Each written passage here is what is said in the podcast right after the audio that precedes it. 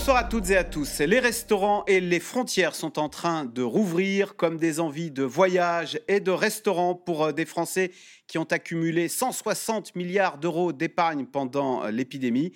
Mais attention, on ne parle pas là de tous les Français, car cette crise du Covid a fracturé la société entre ceux qui ont pu épargner pendant l'épidémie et ceux qui ont dû emprunter pour survivre. Le fossé s'est également creusé entre certaines grandes entreprises avec à leur tête des ultra-riches qui ont surfé sur le confinement et d'autres qui ne s'en remettront pas. Question, quelles sont ces inégalités qui sont apparues avec cette crise du Covid? La France est-elle plus ou moins touchée que ses voisins. Comment corriger ces inégalités? La réponse sera-t-elle fiscale, sociale, alors que l'OCDE appelle à taxer davantage les successions et que l'Amérique relève ses impôts? C'est le sujet de cette émission de ce C'est dans l'air, intitulée ce soir Succession, épargne, comment réduire les inégalités. Pour répondre à vos questions, nous avons le plaisir d'accueillir Fanny Guinochet. Vous êtes éditorialiste à France Info, spécialiste des questions économiques et sociales.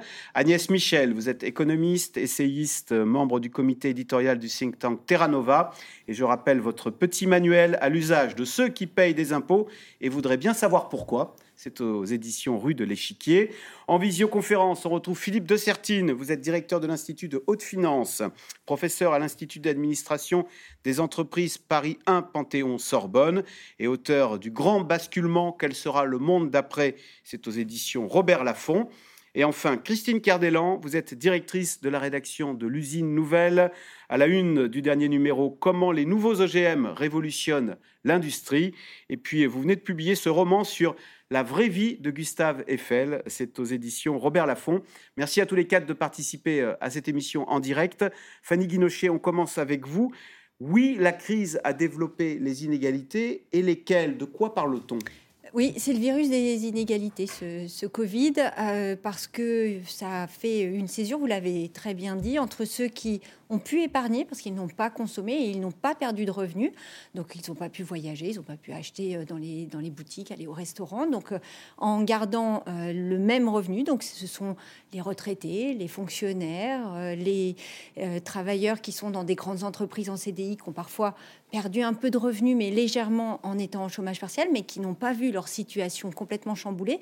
Et puis de l'autre, bah, des travailleurs précaires qui étaient déjà en difficulté avant la crise et eux qui ont vu ben, le contrat d'un s'arrêter, le CDD qui n'est pas renouvelé, qui se sont retrouvés euh, en difficulté et qui, eux, bah, n'ont pas pu faire d'épargne. Et, au contraire, s'ils avaient euh, euh, un petit peu de bas de laine, sont allés piocher dans leur bas de laine pour finir le mois.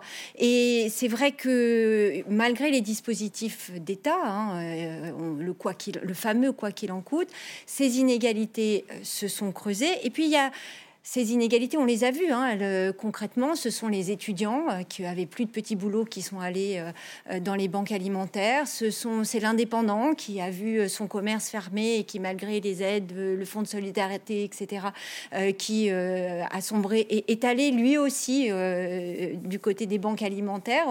toutes les associations vous le disent. On a vu de nouveaux publics pendant cette crise. on a des chiffres du, du RSA qui ont augmenté considérablement. On a des chiffres aussi euh, euh, du côté des restos du cœur, plus 30% euh, de, Français qui passent par les restos du cœur avec des, publics nouveaux. Et puis il y a d'autres inégalités qu'on voit peut-être un petit peu moins, mais il y a des inégalités entre les hommes et les femmes qui se sont creusées. Elles existaient, mais par rapport au monde du travail, on voit que les femmes ont deux fois plus de risques de perdre leur travail, qu'un certain nombre de femmes, c'est très documenté, il y a eu des études de l'INSEE là-dessus, parce que les femmes, pendant le confinement, les confinements, souvent ce sont elles qui ont géré les enfants. Les hommes les ont gérés, mais les femmes beaucoup plus.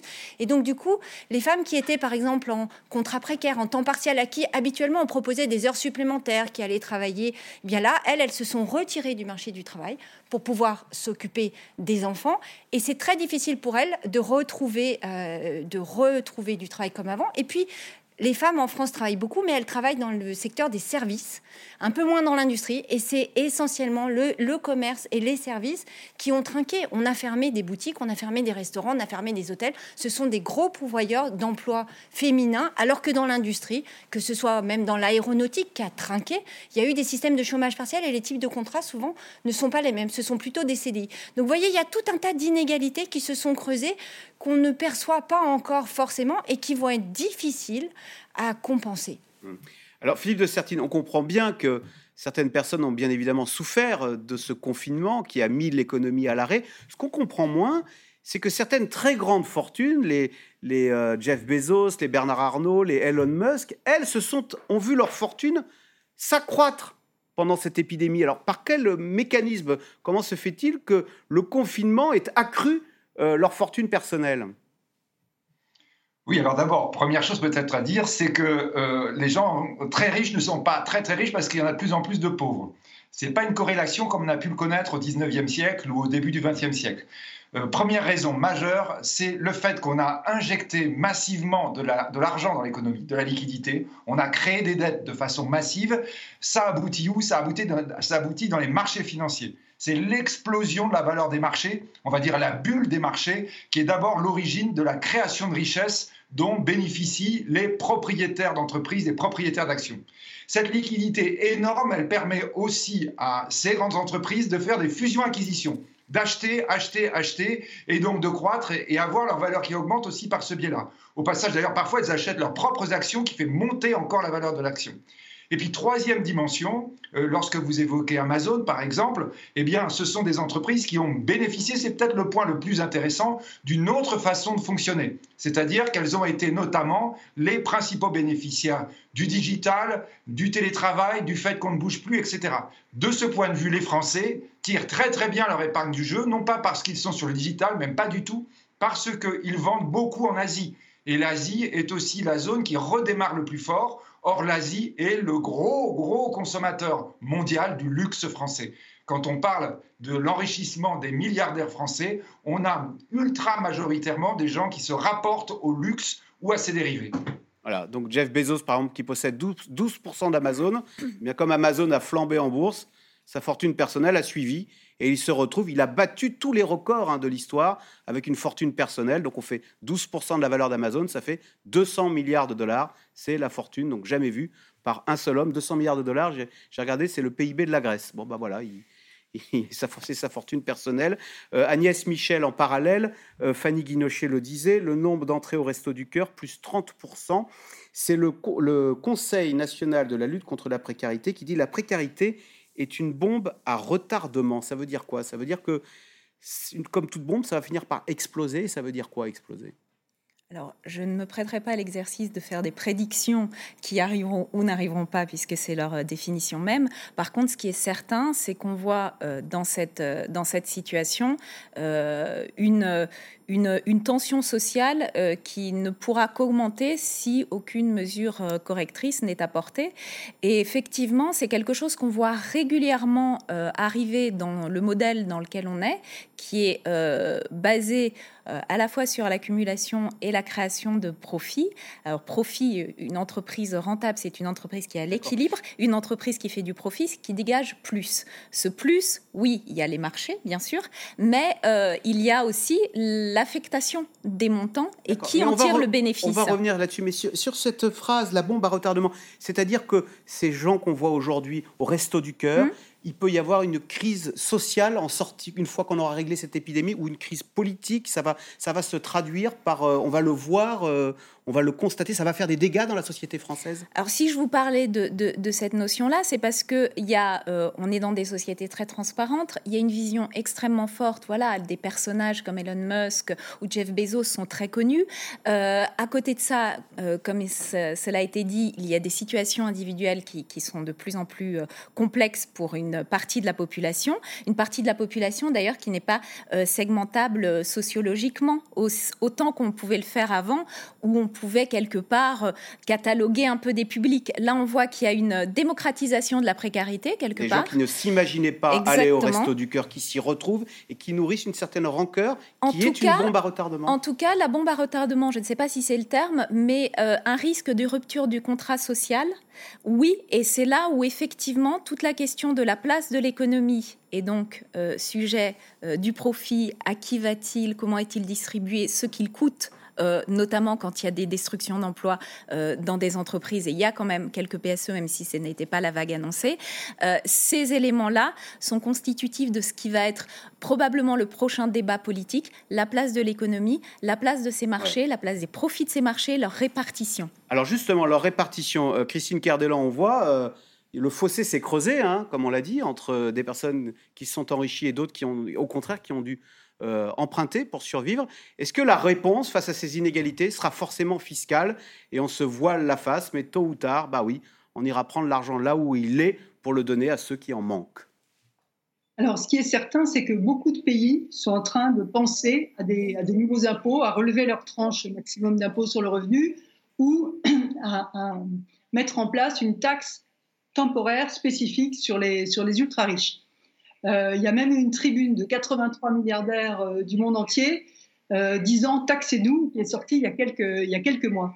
Alors, aux États-Unis, ça va se mettre en place. Joe Biden a annoncé, c'était dans son programme, qu'il allait faire passer la tranche maximum d'impôt sur le revenu de 37 à 39,6% Alors, il faut savoir qu'en France, cette tranche maximum, elle est à 45% plus CSG, donc 51. Hein. Si on s'alignait sur les États-Unis, il faudrait plutôt baisser les impôts, euh, d'autant qu'en France, cette tranche maximum, elle s'applique à partir de 150 000 euros à peu près, alors qu'aux États-Unis, c'est à partir de 400 000. Donc, on reste les champions de la fiscalité, c'est ce que vous dites. Voilà, on est, les Américains sont loin derrière. On est dans le premier tiers des, pays européens pour la fiscalité et même premier si on prend en compte l'IFI. Donc, en France, on peut dire qu'il y a une certaine marge. Cela dit, euh, l'OCDE, euh, je crois que vous avez fait allusion tout à l'heure, dit qu'il faut augmenter les, droits de succession, donc les impôts sur les, sur les successions. Il faut savoir qu'aux États-Unis, ça ne représente pas grand-chose. C'est 0,5% des recettes fiscales. Donc on peut largement les augmenter. En France, c'est 1,5%. On peut ainsi euh, euh, sans doute les, les augmenter. Euh, ce qui est certain, c'est que parmi les 83 milliardaires dont je parlais tout à l'heure, aucun n'était français. Il y a quelques années, en 2011, je crois, il y avait une tribune de milliardaires français qui, eux aussi, disaient taxez-nous. Cette fois-ci, on ne les a pas entendus. Alors, parce qu'ils estiment probablement qu'ils sont déjà dans un pays où l'on taxe tout le monde. Enfin, on y reviendra d'ailleurs pour savoir si on taxe de façon équitable et proportionnée tout le monde. Euh, Jean Castex a reçu cette semaine donc un rapport sur la pauvreté, pauvreté qui a augmenté en France, on l'a dit, et ce alors qu'au contraire, on l'a dit également, la crise du coronavirus a accentué cette fortune des ultra riches. Le point avec Mélanie Nunes, Paul-Rémy Barjavel et Stéphane Lopez. Le luxe, le secteur qui ne connaît pas la crise, même en pleine pandémie. Mode, maroquinerie, cosmétique, les marques françaises se sont encore enrichies ces derniers mois, comme le groupe LVMH, Chanel ou encore L'Oréal. Des ultra riches, à la tête de maisons de haute couture, toujours aussi plébiscitées, notamment par les clients étrangers, comme en Chine ou aux États-Unis, où l'économie repart. Ces trois derniers mois, plus 45% de ventes de sacs ou de vêtements de luxe pour LVMH. Mais au-delà du luxe, ce sont les milliardaires du monde entier qui ont vu leur fortune augmenter, et notamment les Français, en disant leur patrimoine a bondi, plus 439%, beaucoup plus que les fortunes américaines ou britanniques. Des chiffres qui ont fait réagir à gauche. Macron, président des ultra-riches, dit aux gens de rien de bien traverser la rue et d'être sages. Il y avait vraiment urgence en 2017 à supprimer l'ISF et instaurer une flat tax. Des chiffres faramineux, alors que les inégalités, elles, se sont creusées depuis la crise. En janvier dernier déjà, le Premier ministre s'inquiétait de cette précarité. Le rôle de l'État, plus que jamais en période de crise, est d'être aux côtés de ceux qui souffrent, de ceux qui se sentent exclus de ceux qui se sentent victimes d'inégalités de tous ordres. Il y a trois jours, un épais rapport de 150 pages lui a été remis. Il dresse une photographie alarmante des inégalités et évoque une bombe à retardement. La crise liée au Covid-19 a occasionné une aggravation d'une condition déjà dégradée, autant que l'exposition de nouveaux publics à la pauvreté les personnes les plus précaires, elles, ont finalement été moins aidées. Et d'ailleurs, ça se voit, euh, si on regarde les chiffres des données bancaires, euh, les taux d'endettement des personnes les plus euh, aisées ont diminué et les taux d'endettement des personnes les plus fragiles ont augmenté. Donc véritablement un accroissement des inégalités durant cette crise. Des nouveaux précaires, comme à Grigny, l'une des villes les plus pauvres de France. Ici, les distributions alimentaires ont augmenté. Bah, le constat, c'est qu'on a des gens nouveaux, des têtes nouvelles, des gens qu'on ne voyait pas. Il y a des gens qu'on ne voyait plus, mais qu'on revoit. Donc des gens euh, bah, qui commençaient à s'en sortir un petit peu, et boum, c'est reparti. Daniel, mère d'une petite fille, a poussé la porte de l'association lors du premier confinement. Je me suis inscrite ici et grâce au reçu du cœur, ça va à la maison, moins je mange bien à la maison. Avant, je, travaillais euh, un peu comme ça, mais maintenant, là, c'est tout, arrêté. Je travaille plus, je suis là. Sur un an, le nombre d'allocataires du RSA a passé la barre des 2 millions, avec une augmentation de 4,8% des bénéficiaires. Le chômage, lui, a augmenté de 6,3%. Une pauvreté qui s'accompagne aussi d'une inflation. Elle a augmenté d'1,2% en avril dernier. Une hausse ressentie dans notre quotidien, plus 18% pour l'essence, plus 9% pour l'énergie et légère augmentation sur les produits alimentaires. Alors faut-il redouter l'inflation? Pour le moment, elle ne serait que transitoire pour cet économiste. Alors aujourd'hui, vous voyez, vous avez l'inflation sur l'augmentation des salaires, donc il y a une petite perte de pouvoir d'achat. Alors c'est pas très grave à court terme parce que les ménages, au cours de cette crise, ont accumulé beaucoup d'épargne et donc pourront utiliser cette épargne pour maintenir la demande. Mais effectivement, s'il devait y avoir euh, euh, augmentation des prix sans augmentation de salaire, notamment euh, en Europe, avec une normalisation de la politique monétaire, alors il pourrait y avoir effectivement une reprise un peu moins forte. Et ça, ben, ça inquiète toujours un peu les marchés. Une reprise peut être un peu moins forte, mais les prédictions sont toujours optimistes. La croissance de l'économie française devrait atteindre 5,7% dès cette année, selon la Commission européenne. Alors, question téléspectateur euh, Agnès Michel, ne faudrait-il pas taxer davantage l'héritage?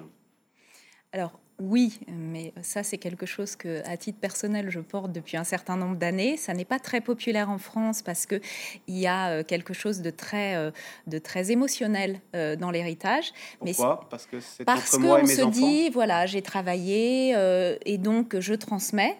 Et sur le papier, ça se, ça se défend. Ce qu'il faut juste avoir en tête, c'est que déjà, il y a 85% des héritages qui ne sont pas soumis à droit de succession parce qu'ils sont trop bas. Donc en fait, finalement, la question se pose sur quel C'est une réalité. C'est une réalité tout simplement. Vous comprenez que les 85% de Français qui ne sont pas soumis à la taxe sur l'héritage n'en veulent pas n'en veulent pas, mais la question n'est pas forcément sur cela. La question serait plutôt de savoir ce qu'on fait sur les très hauts héritage, euh, qui sont d'ailleurs chez les libéraux américains un vrai souci, puisque en fait, euh, héritier signifie, euh, c'est balsacien, mais ça se retrouve aussi dans la, dans, dans, la vision américaine de l'entrepreneur. Un héritier, ça signifie un rentier, ça signifie quelqu'un qui n'investit pas dans, dans une nouvelle entreprise, etc. C'est l'antinomie de l'entrepreneur. Donc il y a tout un mouvement de pensée qui est contre l'héritage, donc les gros héritages. Encore une fois, parlons de ce, ce dont il faut parler. Moi, par exemple, une proposition, c'était de dire au-delà de 2 millions d'euros, tout est taxé 2 millions d'euros, ce qui est quand même une somme assez rondelette. Et je pense que si les gens font le tour autour d'eux, même si leur appartement ou leur maison a pris un peu de valeur, c'est assez difficile, sachant que l'héritage est segmenté par le nombre d'héritiers. Euh, et donc là, il s'agirait de rééquilibrer en fait finalement la donne, de faire en sorte que on ne soit pas simplement euh, le, résultat d'un patrimoine accumulé par euh, euh, par le passé, mais qu'à chaque fois il y ait une redistribution un petit peu des cartes, un peu plus juste, et que finalement chacun soit un petit peu plus maître de son propre destin. Philippe de Sertine, c'est le sens de la tribune d'ailleurs de Thomas Piketty. Il dit tous les politiques parlent d'égalité des chances. Eh ben, quand on est, il y a ceux qui naissent avec un héritage et ceux qui naissent sans héritage. Et donc, euh, il propose du coup, Thomas Piketty, un héritage pour tous, pour remettre les compteurs à zéro à chaque génération. Je pense que euh, c'est une approche qui pourrait avoir un sens si nous étions dans une économie totalement stable. Or, ce n'est pas le cas du tout. Nous sommes dans une économie qui change et qui va changer de manière extrêmement forte dans les années qui viennent. Je crois que toute la logique autour de l'impôt, de la fiscalité, les Français sont champions du monde pour réfléchir à la fiscalité complémentaire. Et là, vous êtes en train d'en donner l'illustration avec la question de l'impôt sur l'héritage. Je rappelle qu'un héritage est un patrimoine qui a subi l'impôt déjà. Hein. donc, ça veut dire qu'on remet un impôt complémentaire au-delà des générations. Mais je pense, je pense que la question n'est pas là. La question aujourd'hui, c'est comment nous allons créer de la richesse. La vraie problématique qui d'ailleurs nous conduit à créer de plus en plus de liquidités en Occident, créer de la dette, c'est que nous créons de moins en moins de richesse. La richesse est créée ailleurs qu'en Occident. Et là est la vraie grande question. C'est comment faire que nos pays, et en particulier les plus défavorisés dans nos pays, puissent recréer de la richesse et en profiter. Ça veut dire quoi? Ça veut dire que l'élément, à mon avis, absolument primordial est la question de la formation, la question de l'adaptation au métier, et non pas nécessairement la question d'une redistribution de richesse ancienne qui, ne vous inquiétez pas, va diminuer de plus en plus. Et on va dire que là, nous risquons d'avoir, avec les phénomènes d'inflation, par exemple, qui peuvent apparaître très fortement, on peut avoir très rapidement, on va dire, l'euthanasie du rentier, comme on disait euh, dans l'économie, on va dire, de, après Première Guerre mondiale, Keynes va utiliser le terme, en disant de toute façon, vous inquiétez pas, la richesse passée, elle risque de disparaître, on va dire, à partir du moment où nous n'en créons plus de la supplémentaire. C'est bien le problème majeur aujourd'hui, le problème crucial de la France par rapport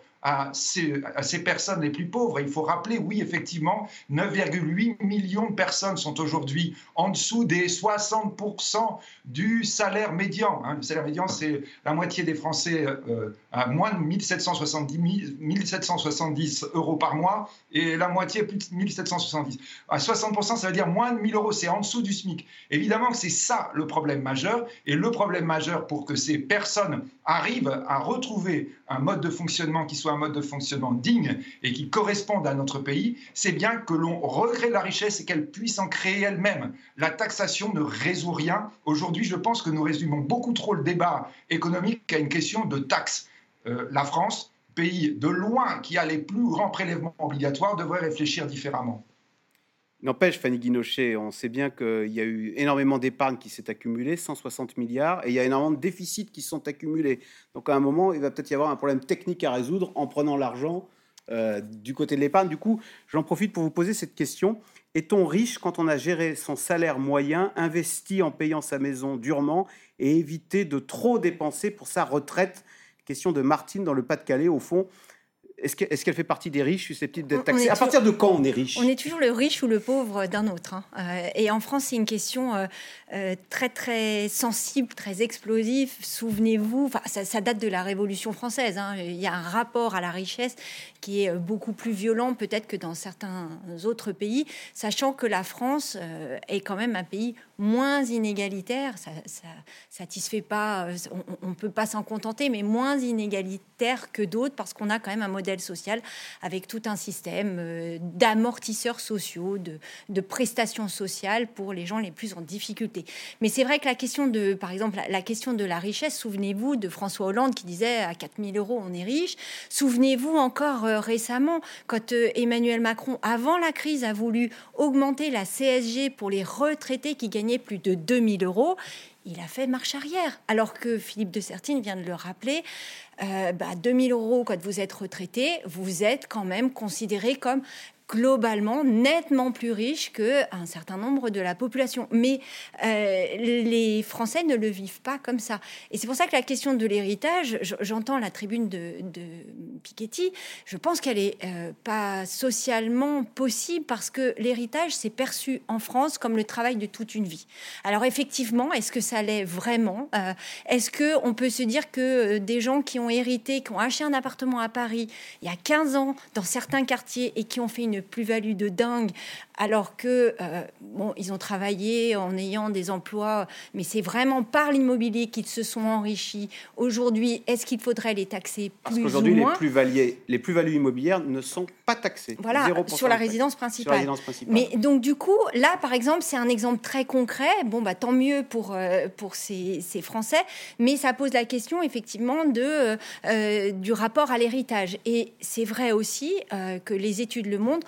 Aujourd'hui, ce sont les enfants d'héritiers qui s'en sortent le mieux. Mais dans héritage, il n'y a pas, et là je, rejoins, rejoins Philippe Dessertine, que la question de l'héritage financier Aujourd'hui, on sait que ce sont des, inégalités aussi de destin qui se creusent. C'est l'héritage culturel, c'est l'héritage du territoire dans lequel vous avez vécu, c'est l'héritage euh, de, ce que faisaient les, métiers que faisaient vos parents. Avant, vous aviez plus de chances, quand vous étiez enfant d'ouvrier, de pouvoir vous en sortir et d'être un jour député, d'être un jour euh, cadre Aujourd'hui, il y a des études qui sont absolument mais terribles pour notre pays, qui montrent qu'il faut six générations pour sortir de sa condition quand on est, on est un enfant dans une condition difficile, pauvre, précaire. C'est peut-être aussi là-dessus alors on se focalise sur la fortune parce que c'est comptant, c'est trébuchant, c'est euh, combien on gagne, combien on, a sur notre compte en banque. Mais c'est vrai que les inégalités de destin, elles se sont aussi beaucoup creusées et cette crise va encore les creuser.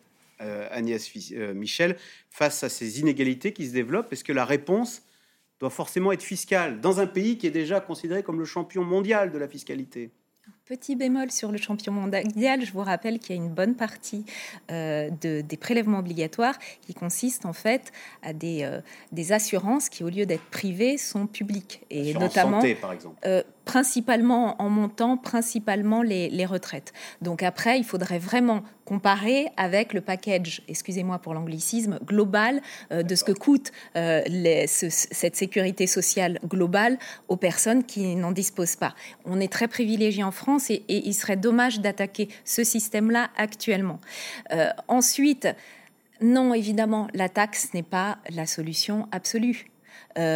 Par contre, si vous voulez faire euh, des accompagnements pour des enfants justement qui naissent dans des, dans des familles plus précaires, qui ont moins d'accès à la culture, à l'éducation, ça demande de l'argent.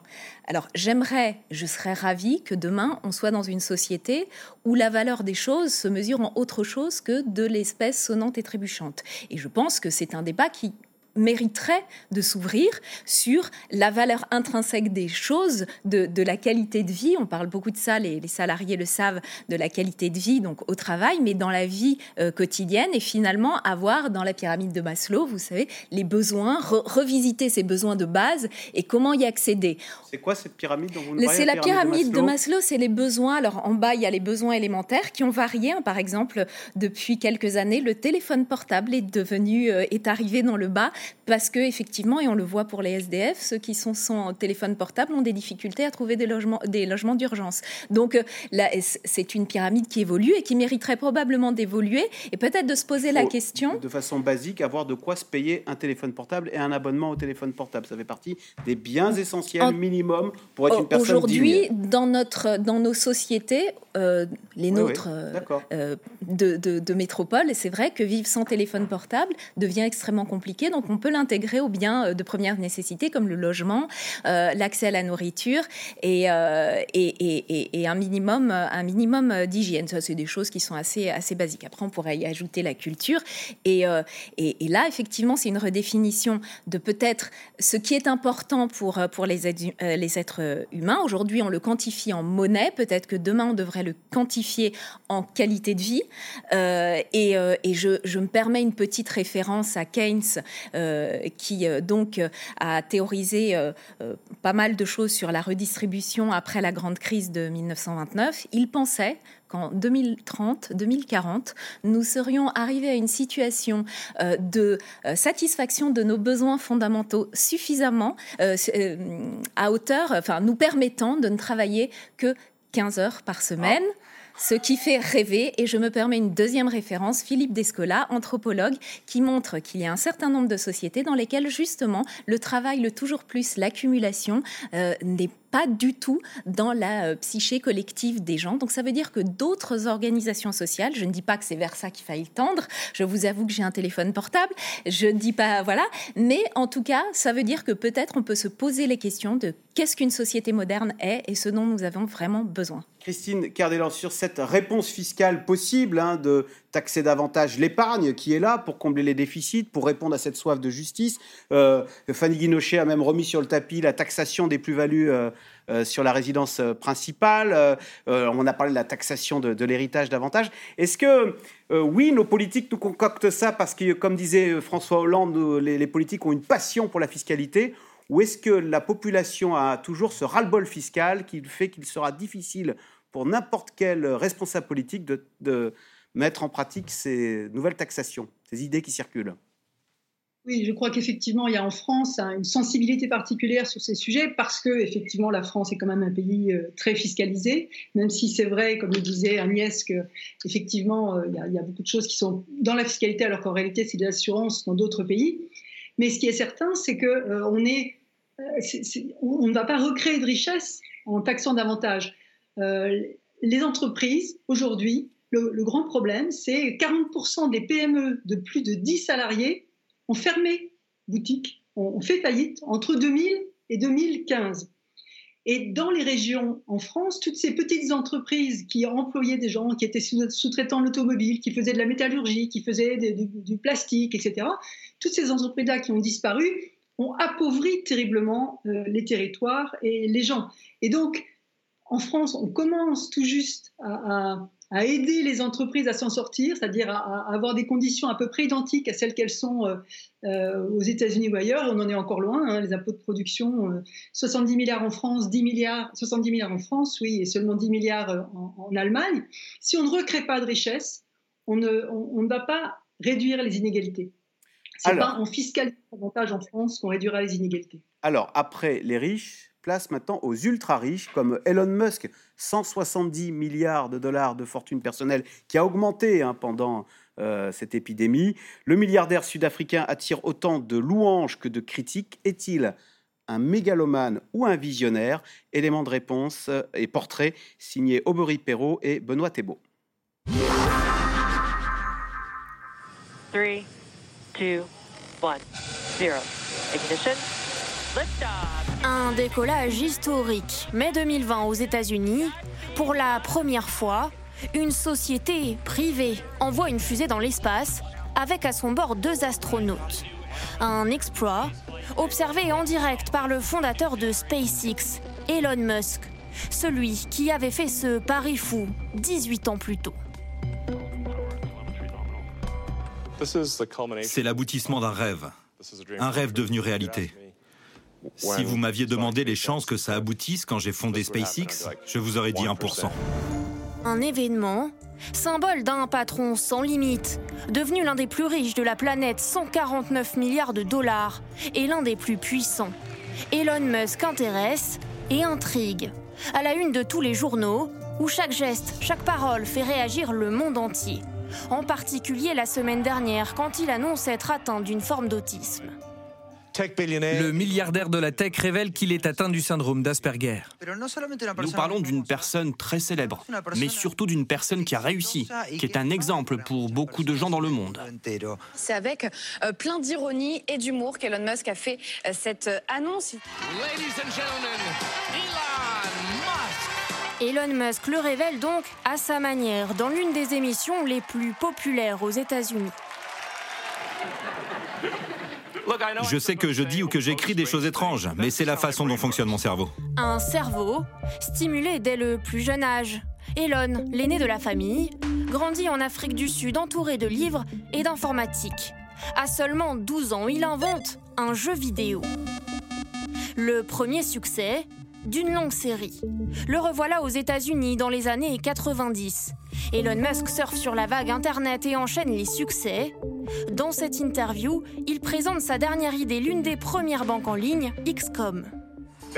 En 1995, il n'y avait pas beaucoup de gens sur Internet. Personne ne se faisait d'argent. La plupart des gens pensaient qu'Internet allait être un échec. Je pense que XCOM pourrait vraiment être une mine d'or. Le jeune homme a du flair. XCOM devient le géant PayPal. À 28 ans, aux côtés de sa fiancée et devant les caméras, il s'offre cette voiture de luxe. C'est un sacré moment de ma vie. J'ai peur que nous devenions des enfants gâtés. Plutôt, un enfant surdoué qui réinvestit ses millions en pariant sur le futur. Exemple avec la Tesla dès 2004, devenue depuis la championne de la voiture électrique. Il finit même par en envoyer une dans l'espace sur un tube de David Bowie.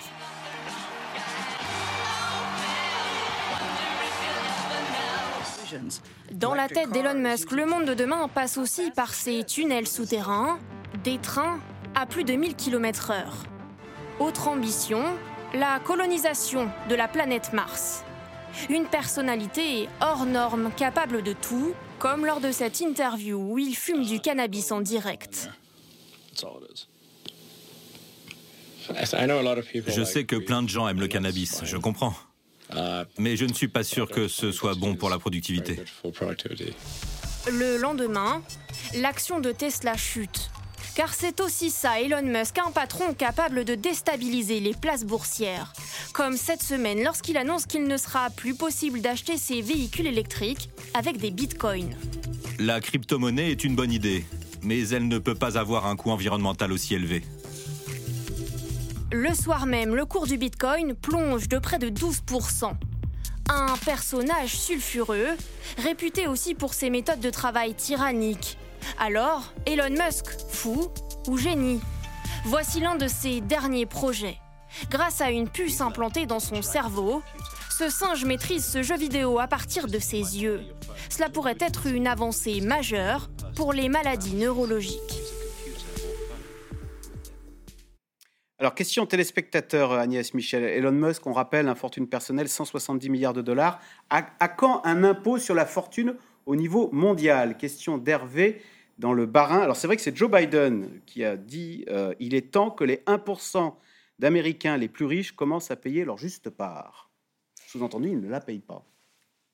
Bah, de fait, euh, il y a pas mal de pays qui pratiquent la flat tax. La flat tax, qu'est-ce que ça veut dire? Ça veut dire par exemple que tout le monde paye 10%. Vous voyez bien que 10% de 1000 euros ou 10% de 100 000 euros, euh, le reste à vivre n'a rien à voir. Euh, et c'est pas un impôt progressif, c'est voilà, ce que vous voulez dire. Exactement. Donc ça, c'est un premier, c'est un premier sujet qui est une grille d'explication parmi d'autres, du fait qu'il y ait une capacité d'accumulation euh, forte de, richesses importantes.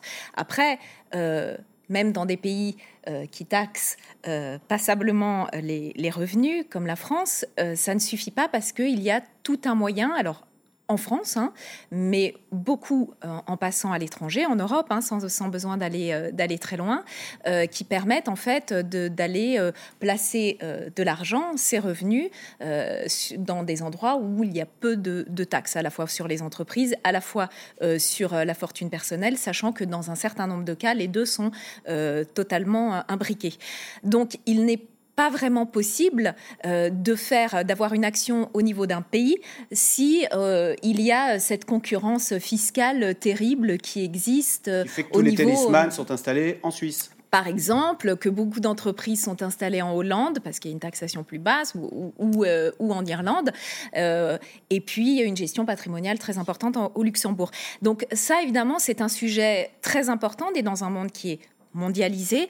Et si on n'a pas une gestion mondialisée, c'est pour ça qu'il existe des instances comme l'OMC par exemple, qui justement euh, doit corriger les distorsions de concurrence. Là, c'en est une qui est très importante, qui impacte encore une fois les revenus fiscaux des pays, mais donc leur capacité à investir dans leur propre pays, à accompagner leur, euh, leur, euh, leur population, mais également des distorsions de concurrence entre entreprises. Quand on parle des PME comme Madame le faisait, évidemment qu'il y a une distorsion de concurrence très importante entre une PME française qui a des règles du jeu qui sont les siennes et qui se défendent, mais qui sont très différentes de celles d'un concurrent dans un pays qui peut être voisin ou un petit peu plus lointain. Alors, Philippe de Sertine, justement sur cette concurrence fiscale euh, abusive qu'on appelle le dumping fiscal, déclaration de Joe Biden. Beaucoup d'entreprises pratiquent l'évasion fiscale par le biais des paradis fiscaux. Et il en cite, il dit, de la Suisse aux Bermudes en passant par les îles Caïmans. Euh, est-ce que Joe Biden pourrait-il avoir la, euh, la peau de ces paradis fiscaux? Je dis ça parce que Barack Obama a fait tomber le secret fiscal euh, aux États-Unis, en Suisse. Hein, donc il n'y a plus de secret fiscal sous la pression des Américains. Est-ce qu'après, maintenant, il pourrait ne plus y avoir de dumping fiscal à nouveau sous la pression de Joe Biden? Donc là, vraiment, toujours, quand nous sommes français, nous devons bien avoir conscience qu'on est complètement en décalage avec notamment le reste du monde et les États-Unis surtout. Euh, aux États-Unis, vous avez une loi fiscale très dure, très stricte sur les personnes.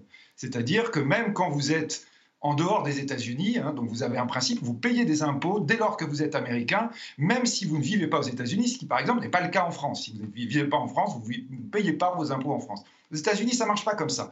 En revanche, les Américains ont une approche on va dire, très différente de la nôtre sur l'utilisation des paradis fiscaux. Et là, quand Joe Biden est en train éventuellement de taper sur des paradis fiscaux, il n'est pas du tout en train de remettre en cause le mode de fonctionnement américain de l'utilisation du paradis fiscal. Le paradis fiscal est complètement accepté par la société américaine et notamment au niveau de la finance américaine. Ce que les Américains traquent, c'est l'utilisation du paradis fiscal pour les personnes. Euh, on a eu, alors évidemment, là, il y a eu, la, on va dire, la, guerre entre démocrates et républicains sur le problème de la taxation de la trésorerie. Euh, lorsque Trump est arrivé, il a défiscalisé la trésorerie. Du coup, vous avez eu un énorme retour de trésorerie de toutes les grandes sociétés de la tech qui avaient leur trésorerie en dehors des États-Unis. Là, ce que est en train d'évoquer Biden, c'est des logiques au travers des personnes, éventuellement sur la question du taux d'impôt de taux d'impôt sur les sociétés, mais la logique sur laquelle seraient les Américains, c'est un taux d'impôt beaucoup plus bas que le taux français, donc ce qui nous obligerait par exemple 21%, à baisser les impôts, ce que nous ne pouvons pas faire avec notre niveau de dépenses publiques. On ne peut pas se permettre de baisser nos taux de fiscalité. Donc là, on doit bien comprendre que lorsqu'on est avec des débats internationaux, les gens peuvent entendre ça en France. Pardonnez-moi, mais Philippe de Sertine, attention pour nous, ça ne veut pas dire qu'il y aura des changements par rapport à notre mode de fonctionnement. Ça pourrait même des, des changements à l'inverse de ce que nous pourrions espérer. Fanny Guinochet, quand même, si Joe Biden euh, met en, euh, en pratique cet impôt mondial qu'il veut à 21%, il n'y a plus aucun intérêt pour les entreprises à aller se mettre en Irlande où l'impôt est à 12. C'est quand même, c'est quand même un progrès. C'est quand, même quelque chose qui, euh, qui mettrait, enfin, ce serait un vrai changement, une révolution, quoi. Euh, ça veut dire qu'aujourd'hui, euh, bah, le problème, par exemple, de ce qu'on appelle les GAFA, Google, Amazon, Facebook, ces grosses entreprises qui ont énormément prospéré, en plus avec la crise, hein, parce que le modèle digital, on a tous, enfin, beaucoup ont commandé euh, sur Amazon, enfin bon, qui ont explosé. Ces entreprises, elles sont devenues énormes et aujourd'hui, elles circulent dans le monde, elles mettent euh, euh, leur, elles jouent en fonction des taux d'imposition des pays. Donc effectivement, par exemple, en Europe, c'est plus intéressant d'aller s'installer en Irlande, même si vous travaillez beaucoup avec le consommateur français. Et donc, ça échappe, cette partie-là de l'impôt échappe totalement à la France. S'il y a un taux d'imposition, après, il faut voir où on met le curseur, mais s'il y a un taux d'imposition qui est le même partout, mais partout, partout, partout, aux Bermudes, euh, en Europe, aux États-Unis, eh bien, ces entreprises, elles vont quand même prendre un petit coup dans l'aile. Et Joe Biden a, les, moyens de mettre le monde comme ça au pas avec son chiffre de 21% bah, Jusqu'à présent, euh, les Européens, il y avait des travaux de l'OCDE qui euh, essayaient d'avancer. Et quand c'était Trump, ça n'avançait pas parce que les Américains freinaient juste sur l'idée, sur le principe. Euh, la France, un peu en cavalier seul, a mis en place une taxe GAFA. Mais bon, la France toute seule, la taxe GAFA, ça n'allait pas très loin. Là, c'est un mouvement qui se lance si Joe Biden donne le là, euh, on peut se dire que la plupart des pays vont suivre et qu'on va trouver un taux d'imposition.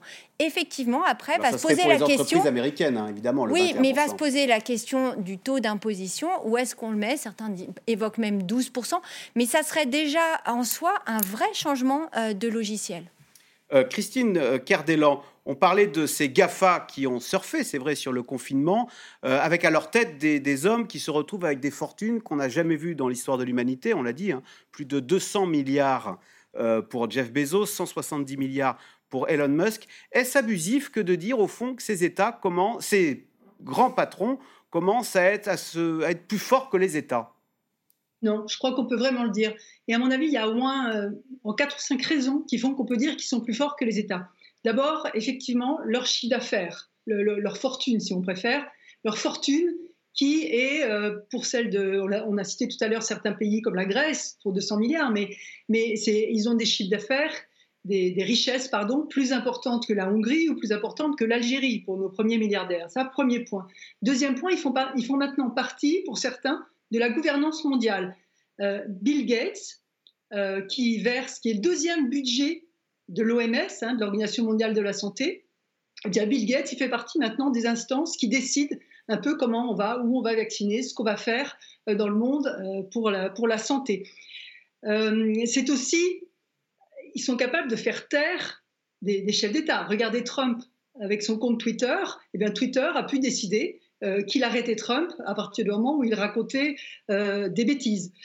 ils savent tout, ils savent tout sur nous. Autrefois, c'était les États qui savaient ça. Aujourd'hui, ce sont les GAFAM qui savent absolument ce qu'on fait, où on va, quand est-ce qu'on, quand est-ce qu'on mmh, qu'on mmh. se déplace, etc. Et il remplace, peut-être une dernière chose, il remplace les États dans des, dans des tâches que les États faisaient autrefois. Par exemple, c'est Elon Musk qui a envoyé Thomas Pesquet et, d'autres astronautes euh, à la Ça n'est plus une fusée de la NASA, c'est la fusée SpaceX d'Elon Musk, entreprise privée, qui a emprunté euh, Thomas Pesquet pour aller dans la station internationale. Exactement, et c'est lui qui va envoyer euh, les, astronautes américains de la mission Artemis sur la Lune. Mais c'est aussi, aussi, lui et, et, aussi Jeff Bezos d'Amazon qui sont en train de mettre en place des satellites, des constellations de satellites qui vont permettre de donner accès à Internet aux, gens dans les endroits les plus reculés du monde. Donc ils sont en train de, faire à la place des États un certain nombre de, tâches qui jusqu'alors étaient dévolues euh, uniquement aux États. Est-ce qu'il n'y a pas un réveil néanmoins des États, Fanny Guinochet, contre ces milliardaires du web euh, tant aux États-Unis qu'en Chine ou euh, bah, Il y a une, volonté de les contrôler. Vous citiez la Chine, euh, c'est très clair. Par exemple, Jack Ma, le patron d'Alibaba, Alibaba, c'est l'Amazon euh, chinois, a vu là ces derniers mois son action extrêmement entravée par le pouvoir euh, Il a mystérieusement disparu. Il a disparu. Alors il a disparu mystérieusement euh, trois jours après ou quelques jours après avoir euh, critiqué le, les autorités chinoises. C'était au mois d'octobre. Il fait une conférence et puis il dit grosso modo que le, gouvernement chinois ne fait pas assez, ne fait pas les choses correctement et hop, on le voit plus.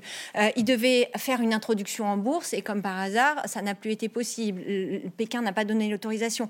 Là, Alibaba a perdu de l'argent parce qu'il a été soumis à une énorme amende. Donc on voit bien.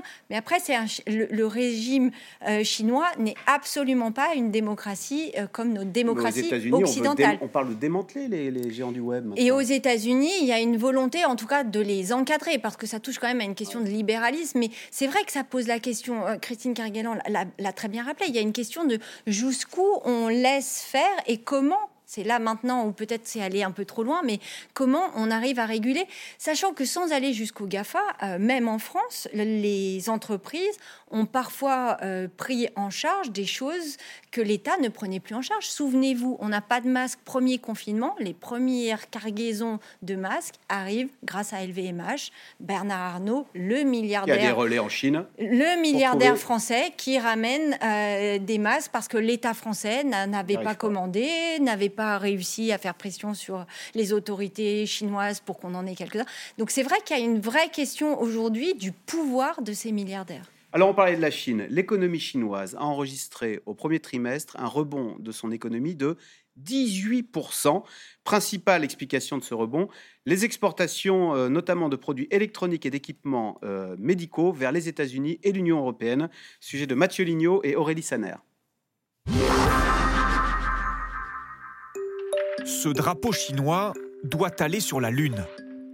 Une fierté présentée il y a quelques jours un carré d'un tissu haut de gamme et made in China. Une belle publicité pour un secteur emblématique. L'industrie textile est passée du fabriqué en Chine au créé en Chine. Le modèle industriel a été amélioré, tout comme les chaînes de production. L'économie chinoise est en bonne santé et en pleine mutation.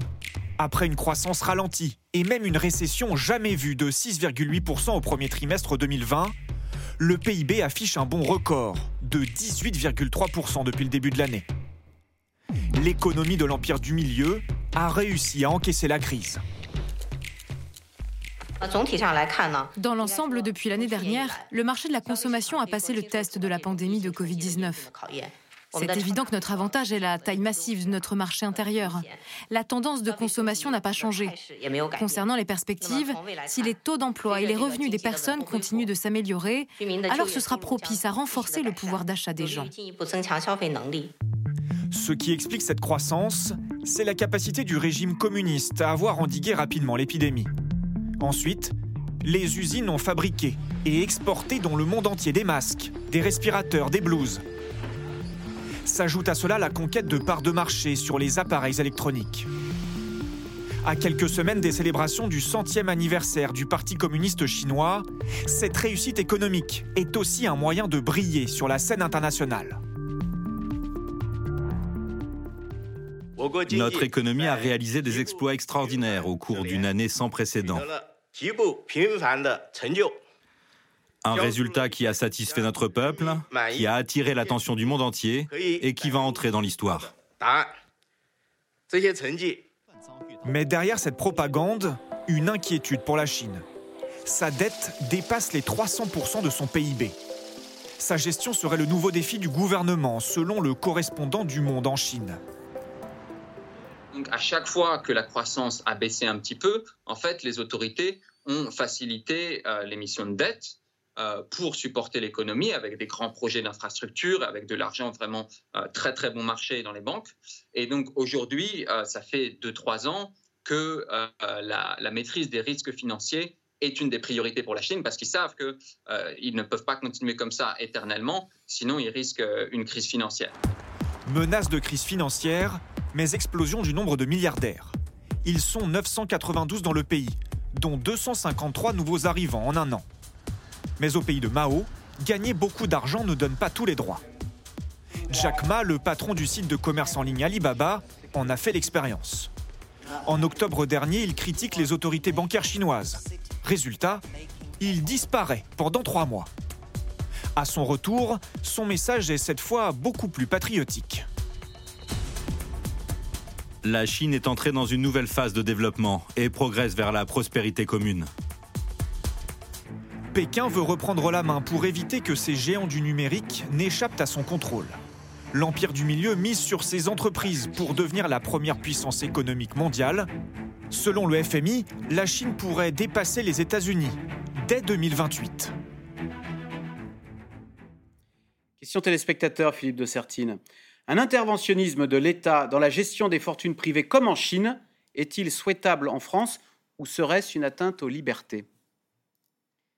Sincèrement, je préfère être, mais ça c'est tout à fait personnel comme commentaire, mais je préfère être dans le régime français que dans le régime chinois. Je crois qu'on doit bien se rendre compte, on vient de l'évoquer là avec Jack Ma, mais il y a plein plein d'autres exemples où nous sommes aujourd'hui dans une reprise en main terrible de la part de l'État. Je crois vraiment, c'est toujours le problème, hein, quand on est en train de parler de l'État, des personnes privées, on a toujours peut-être à l'idée une sorte de modèle idéal. Ce modèle idéal, il est loin d'exister dans la réalité, et là pour le coup, euh, le contrôle de l'État chinois est quelque chose qui était extrêmement dur, qui s'est durci de manière considérable ces dernières années, avec, on va dire, un retour très très fort d'une logique de pression comme on l'a connu, que sous Mao. Hein. Je crois vraiment qu'il faut avoir conscience qu'aujourd'hui, on est évidemment, euh, on a eu l'épisode euh, terrible de Hong Kong qui l'a révélé, mais on est dans une situation en Chine qui est une situation terrible du point de vue des libertés individuelles. Donc je crois vraiment toujours la question de la liberté est encore une question fondamentale dans, on va dire, notre société et bien entendu dans nos économies.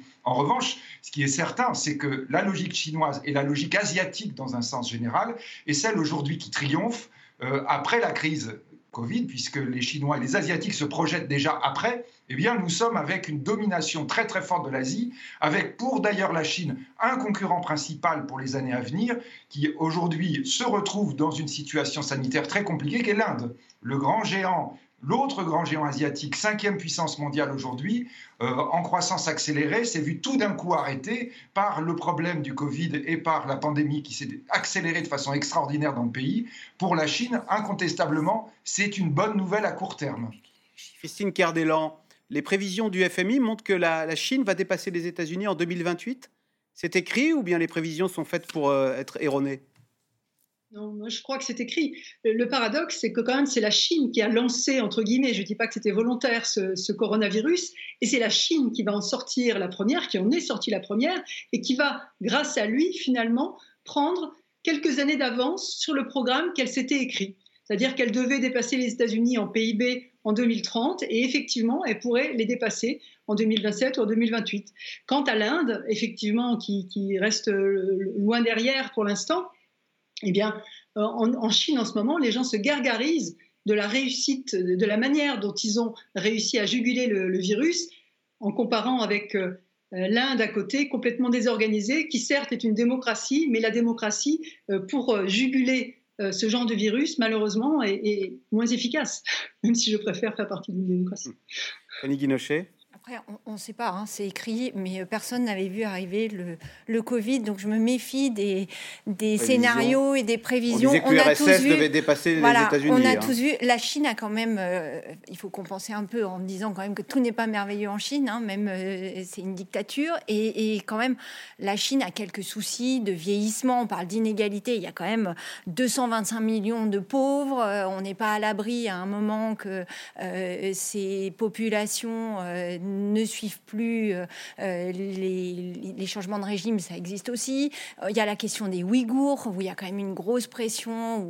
Donc tout n'est pas tracé en Chine, la productivité, la compétitivité, on ne sait jamais ce qui peut arriver. En revanche, là où ça pose une question, ces prévisions, c'est qu'est-ce que nous, nous faisons de notre côté? Et là, on voit rapatrier certaines industries dont on, est, on a été très dépendant pendant cette crise, que ce soit au niveau des médicaments, que ce soit au niveau des semi-conducteurs, la question de reprendre un peu de souveraineté au niveau de l'Europe, c'est pas une question vaine. Et là, pour le coup, c'est vrai que y a, euh, euh, ça donne le sentiment qu'il faut vraiment mettre un coup d'accélérateur. Maintenant, euh, quant aux prévisions, voilà, on va voir ce qui se passe parce que ces derniers mois nous ont appris quand même que le, monde peut changer très très vite par rapport à ce que, la façon dont on l'avait imaginé. Agnès Michel, ces inégalités qui sont criantes en Chine, hein, enfin dont on parle, mais aussi ce manque de liberté, ça fait peser une menace quand même sur le régime? Alors, il y a le manque de liberté, mais ça, effectivement, quand est-ce qu'une population décide que le joug est trop pesant, euh, c'est un, un, élément sur lequel euh, faire des prédictions est un petit peu difficile. Par contre, ce qui est certain, c'est qu'il y a 43% de la population en Chine qui vit quand même avec moins de 122, l'équivalent de 122 euros euh, par mois. elles sont beaucoup plus criantes que chez nous, donc les inégalités en Chine, c'est ce que vous dites? Elles sont différentes, elles sont moins visibles et elles sont moins documentées par euh, un État qui est tout sauf démocratique. Mais évidemment, bien sûr, il y a euh, euh, cette, vision entre ville et campagne qu'on a vue très fortement, mais aussi avec l'exode rural qu'ils ont connu une pauvreté endémique dans un certain nombre de villes. Et il y a eu un moment de rattrapage salarial qui est arrivé, seulement il stagne ce rattrapage salarial. Et, et aujourd'hui, il y a un des défis que s'est posé le gouvernement chinois qui est cette double, euh, je, ne me souviens plus exactement de l'expression qui est, mais l'économie duale, je crois, donc euh, où ils veulent développer leur marché intérieur, ce qui va être compliqué avec une telle, euh, avec une telle pauvreté forte, endémique, en tout cas une incapacité, voilà, et un manque de, de sécurité sociale. Et donc là-dessus, en plus, si on ajoute à ça la place de la Chine, c'est-à-dire qu'en gros, si elle n'a pas une augmentation des salaires, elle n'aura pas sa consommation intérieure. Mais si elle augmente trop les salaires, elle perdra ses exportations. Donc à un moment donné, peut-être qu'effectivement, les prédictions euh, s'avéreront plus complexes par rapport à cet euh, arbitrage qu'il faudra faire. Mmh. Euh, d'un mot, Philippe de Sertine, plus 18% de croissance en Chine quand même, et la Chine qui, selon le FMI, va devenir la première puissance mondiale. On est condamné à être spectateur de cette réussite ou on peut, je sais pas moi, s'y associer, jouer avec? C'est l'Asie qui est notre avenir, ça fait aucun doute. Et je crois que ça, c'est la démographie qui parle. Hein. Aujourd'hui, l'Asie, c'est 4 milliards, 3, 300 hein, millions. Euh, L'Europe, c'est même pas 600 millions. Les États-Unis, c'est 329 millions. C'est-à-dire qu'on est revenu dans ces logiques fondamentales. La démographie est l'élément explicatif de la croissance. Ça veut dire quoi? Ça veut dire qu'évidemment, nous devons comprendre le monde asiatique est différent du nôtre, comprendre que la domination de l'Occident, y compris par exemple sur le droit des affaires, va aller en s'atténuant et que par conséquent, les nouvelles règles du jeu, il va falloir les intégrer. C'est absolument capital. C'est ce que font les entreprises du luxe, par exemple, hein, qu'on a évoqué, qui en France sont les exemples, en Europe sont les exemples. La, plus grande entreprise du luxe euh, française, LVMH, est la plus grosse entreprise européenne en capitalisation. Pourquoi? Parce que c'est l'entreprise qui est la plus tournée vers l'Asie. Donc ça, c'est évidemment quelque chose que nous devons intégrer. Ce sera pas simple, c'est pas forcément, on va dire, tous les jours positif, mais c'est le nouveau monde qui est en train de se décider. Allez, tout de suite, on revient à vos questions. Christine Cardellan, les riches sont toujours plus riches. Alors, pourquoi se priver de l'impôt sur la fortune? Question de Joël dans les Pyrénées-Atlantiques. Faut-il rétablir l'ISF? C'est l'impôt sur la fortune qui a fait fuir ou qui a fait mourir un certain nombre de PME dont je parlais tout à l'heure. Parce que les héritiers, enfin les gens qui font partie du capital de ces entreprises et qui euh, n'utilisent pas cet argent puisqu'il est bloqué dans l'entreprise, sont obligés de payer quand même l'impôt sur la fortune. Et c'est ce qui a fait, euh, ce qui a obligé un certain nombre d'entreprises françaises à se vendre euh, à l'étranger parce que les héritiers ne pouvaient pas, les héritiers ou les, les, actionnaires familiaux ne pouvaient pas diriger cette entreprise. Donc toutes ces PME qui n'ont pas pu devenir des entreprises de taille intermédiaire, eh bien, elles ont voilà, déserté, déserté la France. Et c'est ce qui nous a appauvris terriblement. Et c'est ce qui a déclenché des mouvements comme ceux des Gilets jaunes Fanny Guinochet, comment le patrimoine des milliardaires français a-t-il pu augmenter de cette façon? Question de Pascal dans le Nord. Bah, il y a eu la bourse, on l'a dit hein, euh, au tout début de cette émission. Euh, la bourse a continué à bien fonctionner. En fait, c'est pas de l'argent euh, qu'ils ont livré ils sont propriétaires de leur entreprise. Alors, j'en sais rien, je ne suis pas dans les comptes. Non, mais ils sont propriétaires de leur entreprise et la valeur de cette entreprise monte en bourse. Voilà, exactement. Il y a la valeur. Ils ont racheté, des, par exemple, LVMH a racheté Tiffany, ça a fait une capitalisation boursière, une valorisation boursière plus importante. Et puis, ils sont dans des... Pourquoi la bourse a-t-elle augmenté pendant la pandémie? Bah Parce que les, ceux qui avaient de l'argent ont continué à, à boursicoter, ont continué à avoir de, de la valeur. il y a eu beaucoup d'échanges aussi, d'achats, de, de, reventes. Donc la bourse a continué à, avec les banques centrales fonctionner, avec derrière les banques centrales qui abondaient. Donc ce côté-là, autant l'économie a été confinée, mais autant les marchés financiers ne se sont pas confinés. Donc ça, c'est un vrai changement. Et ensuite, parmi les milliardaires, il y en a beaucoup qui sont dans le luxe. Les milliardaires français, par exemple, il y, en a un qui fait son entrée euh, dans le, classement Forbes, c'est le patron de Moderna et on comprend pourquoi. Donc le vaccin. Hein, Stéphane Bancel. Stéphane Bancel. 5 milliards de fortune. Euh, il a 10% de l'entreprise Moderna. Bah voilà, et, il devient milliardaire. Euh, donc c'est vrai que ça dépend aussi beaucoup des activités. et en France, un certain nombre aussi sont dans le digital. Quand vous regardez la liste des milliardaires français ou européens, euh, voilà. alors, Agnès Michel, une taxe sur les successions que vous défendez personnellement, ne viserait-elle pas les classes moyennes plutôt que les très hauts revenus? Question de Benjamin en Ille-et-Vilaine. Et c'est vrai, on a l'impression que souvent les très hauts revenus, pour éviter qu'ils ne partent, on met en place des dispositifs euh, atténuants. Alors, il n'y a pas de dispositif atténuant euh, sur euh, l'imposition qui existe, les droits de succession, mais il est certain que quand vous avez beaucoup d'argent, vous êtes accompagné par de très bons conseils qui savent créer les structures euh, juridiques ad hoc qui vous permettent d'éviter de payer des droits de succession. donc, il est certain que dans cet esprit-là, d'abord, il faut il est très intéressant de discuter euh, d'une imposition alors des entreprises, mais pourquoi pas aussi euh, des patrimoines au niveau mondial. En tout cas, le sujet pourrait être ouvert. Et en France, effectivement, euh, il faudrait véritablement détricoter tous ces systèmes juridiques, que ce soit une SCI, que beaucoup de Français connaissent, mais aussi d'autres structures, euh, des fondations, etc., euh, qui permettent en fait euh, d'éviter d'éviter de, payer son écho lors d'un passage de témoin d'une génération à l'autre, parce qu'effectivement la première génération a bien payé cet impôt, mais la deuxième génération n'a pas payé sur quelque chose qui lui arrive comme ça de façon presque immanente. Très bien pour eux, ils peuvent en distribuer une partie. Philippe de Sertine, les Français ne sont-ils pas avant tout pour une augmentation des impôts et des taxes qu'ils ne payent pas. C'est une remarque de Christophe dans le Nord. En gros, on est pour les impôts pour les autres. On est d'accord, même si la grande capacité de l'État français est d'inventer des impôts qui sont avec l'assiette la plus large. C'est ce qu'on apprend toujours euh, à l'École nationale d'administration, que ces bons impôts doivent, être, euh, doivent concerner beaucoup de gens. Donc, par exemple, vous voyez la CSG, alors on dit, ah bah oui, mais c'est pas vraiment un impôt, c'est pour euh, contribuer au problème de la sécurité sociale. Mais ça a été une invention géniale qui rapporte aujourd'hui plus que, beaucoup plus que l'impôt sur le revenu. Hein, donc, on va dire, oui, bien sûr, on est toujours pour augmenter les impôts des autres, et plutôt réduire ses propres impôts. Il faut rappeler aussi, peut-être, on l'a dit à plusieurs reprises, on a parlé des Gilets jaunes, qu'en France, comme d'ailleurs dans beaucoup de pays, mais en France en particulier, toutes les révolutions sont parties des impôts. Toujours, toujours. Quand vous augmentez les impôts, c'est là que commencent les problèmes ah. pour le gouvernement. Donc c'est vrai qu'aussi, on doit faire attention et parfois dissimuler l'impôt pour que le français ne le sente pas trop. Il ne faut pas que la, la, loi crie quand on la déplume. Hein, c'est ça la fameuse phrase. Hein. et, euh, c'est d'ailleurs pour ça qu'Emmanuel Macron ne cesse de répéter, Bruno Le Maire aussi, qu'il n'y aura pas de hausse d'impôts d'ici la fin du quinquennat. C'est une, une précaution qui est prise parce que euh, effectivement le ras-le-bol fiscal, que ce soit, euh, vous vous souvenez, euh, les portiques, euh, ah que ce soit les, autour des gilets les bonnets rouges, les bonnets rouges, que ce soit autour des gilets jaunes. À chaque fois, c'est ce qui est susceptible de déclencher des mouvements de population et une crise sociale.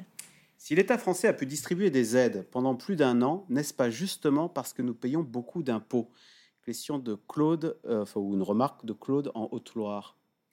Il est certain que si la France est moins inégalitaire, comme on le disait euh, précédemment, euh, que d'autres pays, c'est parce qu'il y a un système redistributif. Et ce système redistributif, il n'existe que parce que il y a bien à un moment donné de l'argent qui rentre dans les caisses de l'État. Donc on ne peut pas avoir la redistribution, la correction des inégalités et pas de taxes. Euh, ça, à un moment donné, voilà. Euh, après, la question plus que le ras-le-bol fiscal, euh, il me semble que surtout le problème est double. C'est un problème de transparence, par exemple avec les exonérations, les fameuses niches avec le chien qui aboie. les niches fiscales sont, sont, sont un problème de distorsion, là aussi, de rapport à l'impôt qui est qui est extrêmement. Ça abîme le pacte, comme on dit euh Ça, ça, ça l'abîme en fait sur des raisons qui, qui ne sont pas réelles. C'est ça qui est dommage. Et, et, et, aussi, il y a cette incapacité à faire une véritable grande réforme fiscale. Les bonnets jaunes, comme les, les bonnets rouges, comme, les, gilets, jaunes, excusez-moi, euh, se sont focalisés sur des, euh, des taxes écologiques. Or, la Suède a réussi à faire sa transformation, sa révolution fiscale, en remettant l'ensemble des impôts sur la table et en pouvant intégrer ce qui est de toutes les façons essentiel et vital, une véritable fiscalité écologique sans rajouter une couche supplémentaire, mais en remettant tout à plat. Et c'est ça qui manque en France. Christine Cardellan, toute dernière question, il reste vraiment deux secondes. Est-ce que la crise a accéléré le passage du e-commerce dans les PME ou est-on toujours à la traîne? Ah, clairement, oui, ça a accéléré le passage du e-commerce dans les PME, euh, tous azimuts, c'est certain, et pas seulement le e-commerce, la numérisation, etc. Mais juste pour terminer sur la, la, question précédente, quand vous disiez est-ce que c'est grâce à la fiscalité que l'État a pu distribuer beaucoup d'aides? Je dirais que c'est plutôt grâce à l'endettement. Voilà. Parce que quand même, notre taux d'endettement va passer de, 100% du PIB à 120% du PIB ou quasiment, euh, parce qu'on on aura dépensé un certain nombre de milliards, effectivement, pour amortir cette crise. Et une dette, ça se rembourse. Merci beaucoup d'avoir participé à cette émission. Vous restez sur France 5 à suivre, c'est l'hebdo.